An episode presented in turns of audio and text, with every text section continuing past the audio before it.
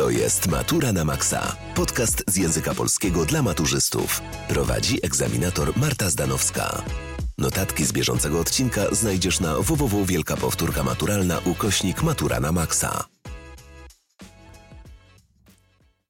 Witam Was, kochani, w kolejnej odsłonie podcastu. Dziś nawiązania biblijne w literaturze i innych tekstach kultury.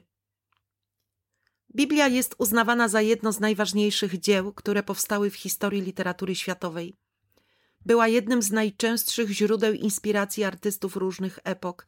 Czerpano z niej nie tylko motywy, ale także przetwarzano ukazany w niej obraz świata oraz stosowano zasady moralne, do których przestrzegania nawoływała. Biblia jest skarbnicą archetypów, toposów i motywów literackich. Do Biblii nawiązywano w różny sposób poprzez przywoływanie postaci, wątków, symboli, poprzez aluzje do wydarzeń biblijnych, dyskusje z nimi i poprzez naśladowanie stylu lub używanie gatunków. W średniowieczu Biblia stała się głównym tekstem kultury. Jej wpływ na światopogląd był znaczący, co odbijało się także na literaturze. Bogu Rodzica i Lament Świętokrzyski to najbardziej znane wiersze średniowieczne. Oba utwory są pieśniami religijnymi Oba podejmują tematykę maryjną.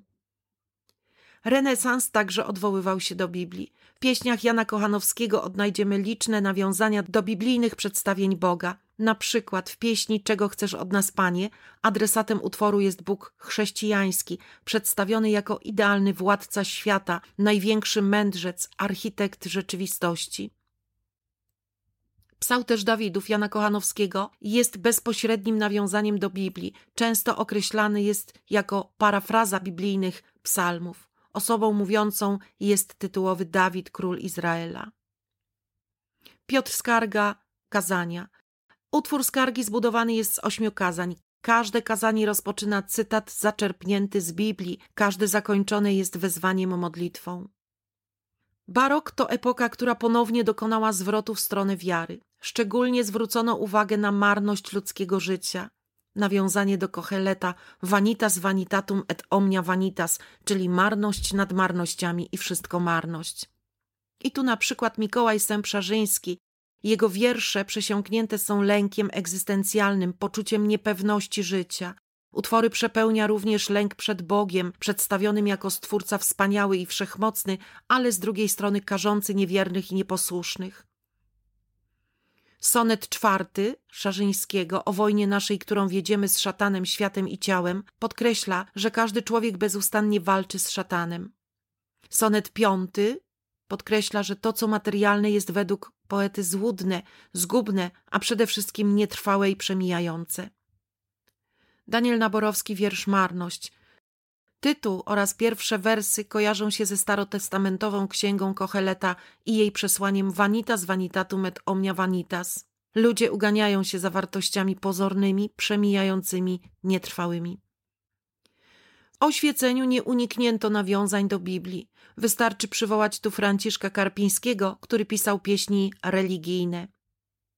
Sentymentalizm, prąd szczególnie popularny w oświeceniu, widział w Biblii obraz człowieka szczęśliwego, nieskażonego jeszcze cywilizacją. Romantyzm nieco zmienił sposób myślenia o Bogu. Adam Mickiewicz w Dziadach części trzeciej wykorzystał biblijny motyw mesjanizmu i zbawienia świata przez cierpienie. Tak jak Chrystus umarł na krzyżu, by odkupić wszystkie ludzkie grzechy, tak Polska cierpi w niewoli za winy innych państw, a główny bohater Konrad bierze na siebie męki całego narodu, by pomóc mu w zbawieniu. Jest tu mesjanizm jednostkowy i narodowy. Juliusz Słowacki, hymn Smutno mi Boże. Tu poeta odwołuje się do motywu Boga jako kreatora i pocieszyciela. Utwór stylizowany jest na modlitwę, na rozmowę z Bogiem. Zygmunt Krasiński i Nieboska Komedia. Utwór wykorzystuje motyw apokalipsy. Ukazana została tu zagłada świata arystokratów, wywołana przez rewolucjonistów, ludzi, którzy burzą wszelkie wartości, kierują się instynktem.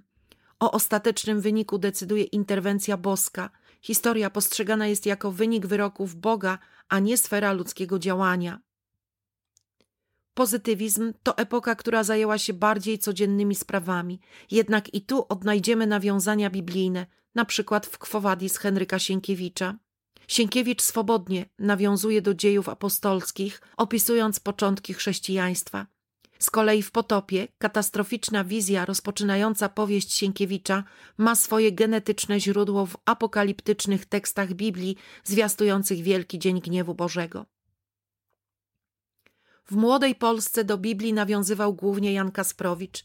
Jego hymny przedstawiały apokaliptyczne wizje pełne surowości i rozpaczy. Utwór Dies Irae rozpoczyna się motywem znanym z apokalipsy świętego Jana. Trąba dziwny dźwięk rozsieje, ogień skrzepnie, blask ściemnieje, w proch powrócą światów dzieje. Inne odwołania w tym utworze to na przykład motyw grzechu pierworodnego i upadku człowieka w raju. W literaturze XX wieku, zarówno w dwudziestoleciu międzywojennym, jak i w czasach późniejszych, Biblia była i nadal jest inspiracją. Dla przykładu możemy wymienić wiersz Czesława Miłosza, piosenka o końcu świata. To przedstawienie apokalipsy zupełnie różniące się od wizji zawartych w Biblii. U Miłosza miało stawać się to stopniowo, a człowiek miał zupełnie nie wiedzieć, że coraz bardziej zbliża się ku kresowi swojej wędrówki. Inne teksty literackie nawiązujące do Biblii to na przykład opowieść wigilijna, balladyna Słowackiego, fortepian Chopina, Norwida, modlitwa pana Kogito, Herberta, wieża Gustawa Herlinga Grudzińskiego, ocalony, lament Tadeusza Różewicza, żal Czechowicza, czy żona Lota lub na wieży Babel Wisławy Szymborskiej. Nawiązania biblijne w sztuce – dla przykładu. Sąd ostateczny Memlinga. To tryptyk. W części środkowej odbywa się sąd. Prawe skrzydło tryptyku przedstawia sferę piekła, lewe skrzydło przedstawia bramę niebios. Ukazane zostały kryształowe schody prowadzące do nieba. Bogata symbolika podkreśla władzę Boga nad światem, akcentując zarazem konieczność życia zgodnego z przykazaniami i regułami zaczerpniętymi z wiary. Wieża Babel Petera Bruegela. Pojawia się tu motyw wieży Babel jako symbolu braku porozumienia między ludźmi. No, inne dzieła, na przykład Leonardo da Vinci, Zwiastowanie czy Ostatnia Wieczerza, Michał Anioł, freski w kaplicy sykstyńskiej, Rafael Santi, Madonna, obraz przedstawiający Matkę Boską z dzieciątkiem, Stanisław Wyspiański, Bóg Ojciec, Madonna z rzeźba przedstawiająca Matkę Boską z dzieciątkiem. Michał Anioł Pieta, czyli rzeźba przedstawiająca Matkę Boską, która opłakuje śmierć Jezusa pod krzyżem. Wit Stworz, ołtarz z kościoła mariackiego. Albrecht Dürer, cykl Apokalipsa. Rafael Santi, Złożenie do grobu, czy Święta Rodzina. Rembrandt, Caravaggio, Rubens, sceny z ofiary Izaaka. Botticelli, Opłakiwanie Chrystusa. Hieronim Bosch, Niesienie krzyża. Caravaggio, Złożenie do grobu, Powołanie świętego Mateusza, Wieczerza w Emaus, Nawrócenie świętego Pawła. W muzyce również znajdziemy nawiązania biblijne, na przykład kolendy i pieśni śpiewane w kościele w czasie mszy świętej. Utwór Jana Sebastiana Bacha, Pasje według świętego Mateusza i świętego Jana, Magnifikat. Händel i oratorium Mesjasz. Szymanowski, Stabat Mater. Penderecki, Dies Irae. Zanim przejdziemy dalej, zapisz się na wielką powtórkę maturalną. W 4 godziny omawiamy cały materiał wymagany na maturze. Do wyboru aż 10 przedmiotów maturalnych. Pamiętaj, że otrzymujesz gwarancję z danej matury. Z kodem Matura na Maxa zgarniesz minus 10% na wszystkie powtórki. Dołącz już teraz na www.wielkapowtórkamaturalna.pl Motywy biblijne, wybrane przykłady. Bardzo wiele prawzorów zachowań, uniwersalnych postaw czy mądrości zostało utrwalonych w dorobku starożytności. Wybierzmy kilka z nich, na przykład bunt. Bunt przeciw Bogu to motyw, który często ukazuje Pismo Święte, przestrzegając przed jego skutkami. Na przykład bunt pierwszych rodziców Adama i Ewy, wygnanie z raju. Bunt Kaina, zbrodnia i napiętnowanie. Nieposłuszeństwo ludzi, które spowodowało potop, potem zniszczenie Sodomy i Gomory za grzechy ich mieszkańców. Motyw miłości. Najważniejszą ideę miłości bliźniego głosi Chrystus i idea ta należy do Nowego Testamentu, ale i uczucie pomiędzy kobietą a mężczyzną i inne wymiary miłości pojawiają się na przykład w pieśni nad pieśniami i w hymnie o miłości świętego Pawła. Motyw cierpienia. Cierpienie Chrystusa za ludzkość jest motywem sakralnym w naszym kręgu kulturowym. Innym symbolem cierpienia jest Hiob, poddany próbie wierności Bogu. Cierpieć musieli też Adam i Ewa, gdy utracili raj. Cierpią również Kain i Abel. Kain z zazdrości o miłość, Abel, gdy niewinnie traci życie. Cierpienie towarzyszy ludziom od początków, na przykład lęk o najbliższych, Abraham i Izaak, poczucie przemijalności, Księga Kocheleta. Motyw władzy. Tu jedynym władcą nad ludźmi jest Stwórca. On wyznaczył kodeks moralny, reguły obowiązujące w raju. On rozgrzesza lub karze za łamanie boskich przykazań.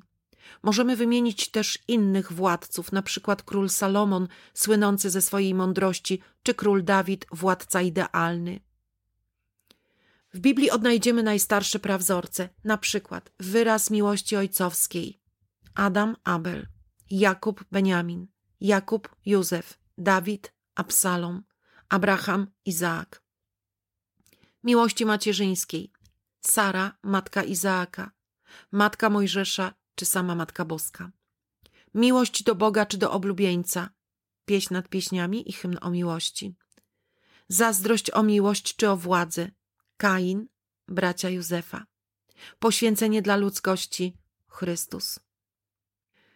Ogromnie ważną etyczną, a zarazem prawodawczą wartością Biblii jest określenie postaw dobrych i złych, głównie poprzez ustalenie dziesięciorga przykazań Bożych, a co za tym idzie, obietnica nagrody za życie prawe i kary za złe. Możemy wyróżnić dwie podstawowe wartości Biblii. W Starym Testamencie kluczową rolę odgrywa dekalog i uporządkowanie w sferze etyki, w Nowym Testamencie idea wielkiej miłości bliźniego, którą życiem i nauką propaguje Chrystus.